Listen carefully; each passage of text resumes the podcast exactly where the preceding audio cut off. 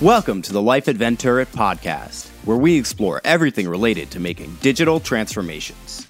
As a full service development firm, we bring over a decade of experience in taking businesses from concept to product for whatever their software needs. Subscribe to hear more talks and tips on how to transform your business today.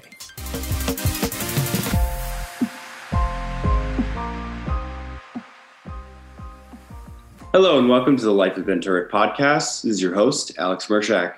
Today I'm here with our very own Maka, Director of Product Design here at Venturit, as well as Valley, who's our product manager. Maka, Valley, welcome to the show. Hi, Alex. Um, thank you for this invitation. I'm so glad to be here with you guys on this amazing podcast. Hi, Alex. Hi, Maka. I'm so excited to be here. Thank you so much for inviting me today. Yeah. Thank you.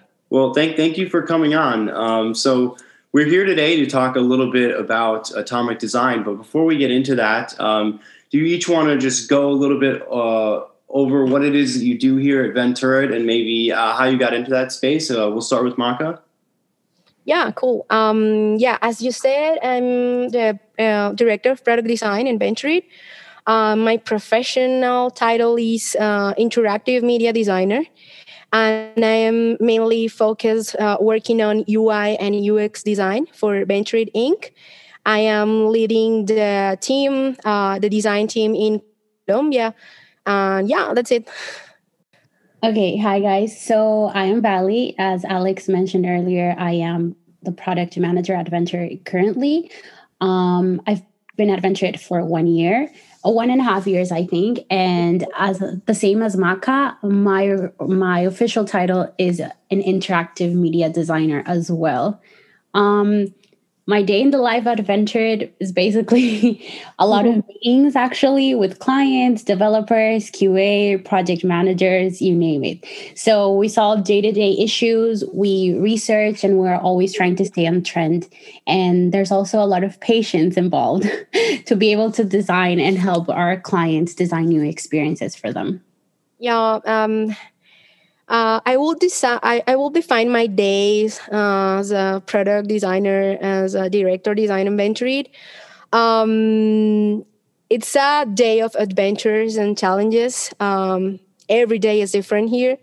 I think that we don't have any standard day we have many meetings as Valley mentioned earlier uh, with clients with the team uh, with different people uh, in the company. All the time we are uh, working on creating new things making new designs doing research uh, learning making a lot of mistakes of course you know? Mm-hmm. but um, if i were to define a day in the life of the design team at Venturit, i would say that it's a lot of hard teamwork while having fun That's great. That's great. So, um, like, how did you decide uh, when you when you decided that you wanted to be involved in design? How did you choose um, UX design and um, decide that you wanted to become an interactive media designer? Uh, yeah. So my story is a little bit um, funny, I think.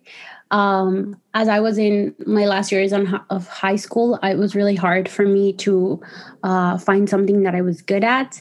Um, I wanted to tackle a, a lot of areas that not necessarily uh, speak to me, and I don't think I would be uh, very happy with those decisions if I had taken them.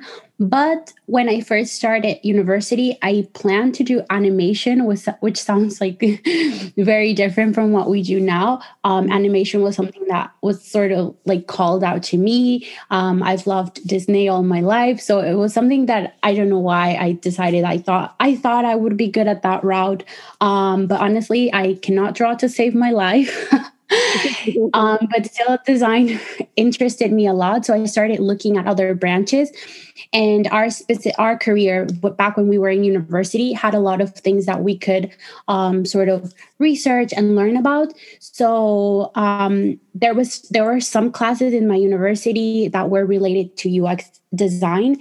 So I started thinking about the importance of that and how we could give users like expression ex- exceptional experiences. So it it was most of it to have the opportunity to create people to better people's lives through design and we know that design is present everywhere in all the products that we use whether they're technological or not so that really uh, made me get more into it and here we are now it worked out yeah yeah i totally um, agree with vali um, i don't remember when i made that decision to be honest because I think that I was born with all the passion to create, to discover new things, create solutions for everything. Mm-hmm. And from a very young age, I started uh, participating in all these um, competitions at school, uh, creative stuff, and all the things. And I remember when I have my first experience with a computer, um, it was maybe 20 years ago, like in 1998 or something like that. And i remember that since that i think uh, that i fell in love with computers and creating cool stuff using them. And then uh, when i was at the yeah last year on the school uh, i have to decide um, to what university um, i was planning to go and then i found interactive media design i was inspired by uh, animation at that mm. moment but just as vali said uh, when I started taking different classes in the university, I found that I'm super attracted to creating applications and digital products to make, make our users and people's lives uh, easier. Um, that's it. And I remember that my first UI UX design or design job, yes, uh, was while while making my a prototype for my uh, graduation uh, project and yeah it was very interesting for me and i think that uh, at that moment at that moment sorry i found out that um, i wanted to be ux designer for you know the rest of my life mm-hmm. yeah so uh, that's very interesting that you both sort of came at it uh, from the side of animation but then uh, came around to you know really being interested in like the user experience of it. Um, one of the things that's always interesting to me about designers as someone who's not a designer is just how holistic they have to think um, in order to make what they're creating fit with all of the different constraints that are you know built into it it's sort of it's it's very interesting how designers are able to compress information and uh, account for for many different things. So I want to talk about one way, uh, one sort of methodology in design um, that I know that um, the two of you follow as part of our uh, design shop here at Venturit, uh, which mm-hmm. is atomic design. Um, so this is a way of organizing organizing principle around design patterns uh, and can you just explain a little bit to our listeners uh, what atomic design is and why it's important? And then maybe we can go into some examples. Yeah, sure. Atomic design is a very useful methodology uh, that is basically implemented in order to create user interface design systems. In Venturit, I think that this is the it's the beginning of everything because we're going to have exactly the same things. We are going to have atoms, molecules we're going to have organisms and more complex um, you know systems. Mm. but I, I, I, want to give you uh, an example to sure. make this idea clear. For design the atoms are the smallest part of a design. Uh, for example a text or a color minimum elements. As same as in chemistry we have particles and those particles are combinations of atoms that in our case as designers uh, it will be for example uh, bottoms that combines uh, shape and colors and text on other m- more complex combination of elements. And so on. We have the same uh, dynamic in order to create more complex organisms and systems as i said uh, of elements such as contact forms, uh, images, carousels, galleries, and other complex components um, of the user interface. And uh, we think, we consider that this is very important and useful in Venturit because the, this methodology allows us to create an entire inventory of the components or the digital product. And also, this helps us to be consistent in the entire design save time and improve our collaborative work with uh, i mean between developers and designers. So it's a yeah it's a good way to work you know together designers and developers and the other um, parts of the product development process. Mm. i don't know bali if you want to add something yeah, I was gonna say I agree, like with everything you say, you said, um, and it also helps us stay organized. For me, organization is key when it comes to working. I feel mm-hmm. it makes a, of um, an easier workflow. So uh, atomic design definitely helps us stay more organized because we're working in steps. Um, we wrote a blog post in venturit.com about uh, atomic design and also design systems. And we compared it somehow to baking a cake. When you bake a cake, you uh, if you don't know, like bake uh, baking is very precise. So you have to have like the right amount of ingredients to do that. So our process to work is very similar to that. And design and atomic design helps us definitely stay on track and be able to deliver the best possible project to the client. You're listening to the life at venturit podcast. At venturit we specialize in producing smart applications using ai machine learning blockchain and the iot you can learn about all our services at venturit.com. All right, back to the show. Um, so, atomic design uh, is very interesting because it breaks, you know, as you said, it breaks every single component um, of a view or application down into the smallest uh, possible part. And the fact, like the way in which it combines things, means that it's consistent throughout. So there's never anything um, that's not you know fitting into something else.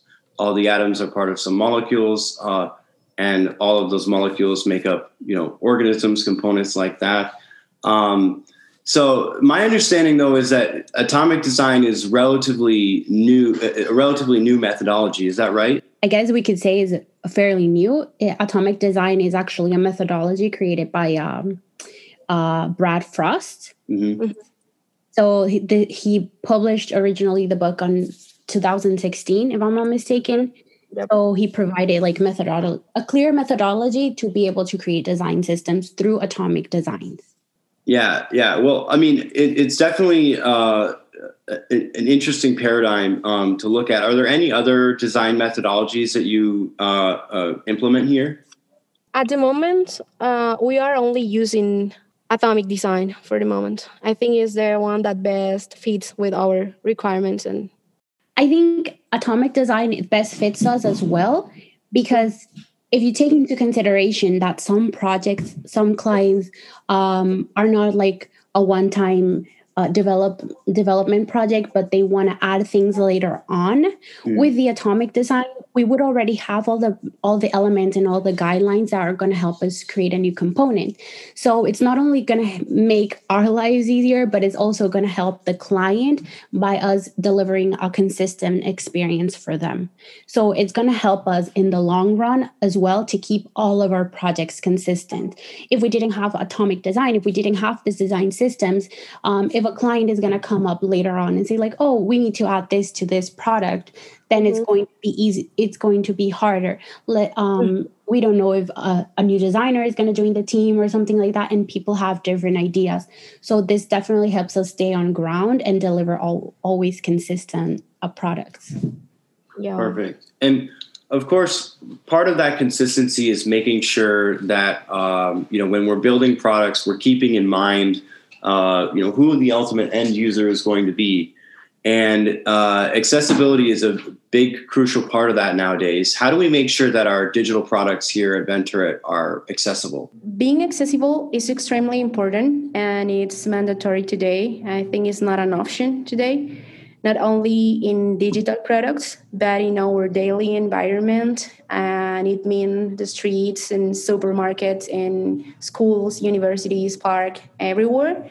And it also includes the digital world uh, it means products and the devices uh, with which interact on a daily basis. Um, being accessible is not only about making our users' lives easy and giving them a, a, a unique experience, I think um, it goes further. It's uh, it's about being exclu- uh, inclusive and making technology easy to use and democratic something from everyone. Technology should be from something from everyone. And it's not only about people with disabilities, it's most um, about, for example, for those users that are using outdated devices or users that are uh, connecting from, you know, um, different uh, parts of the world and they have, for example, low internet connections uh, we have to make sure that our products are going to work well. Uh, thank you so much, Maka and Valley, for uh, coming on the show. We really appreciate it. And I hope you all enjoyed this uh, interview with our, our designers here at Venturit.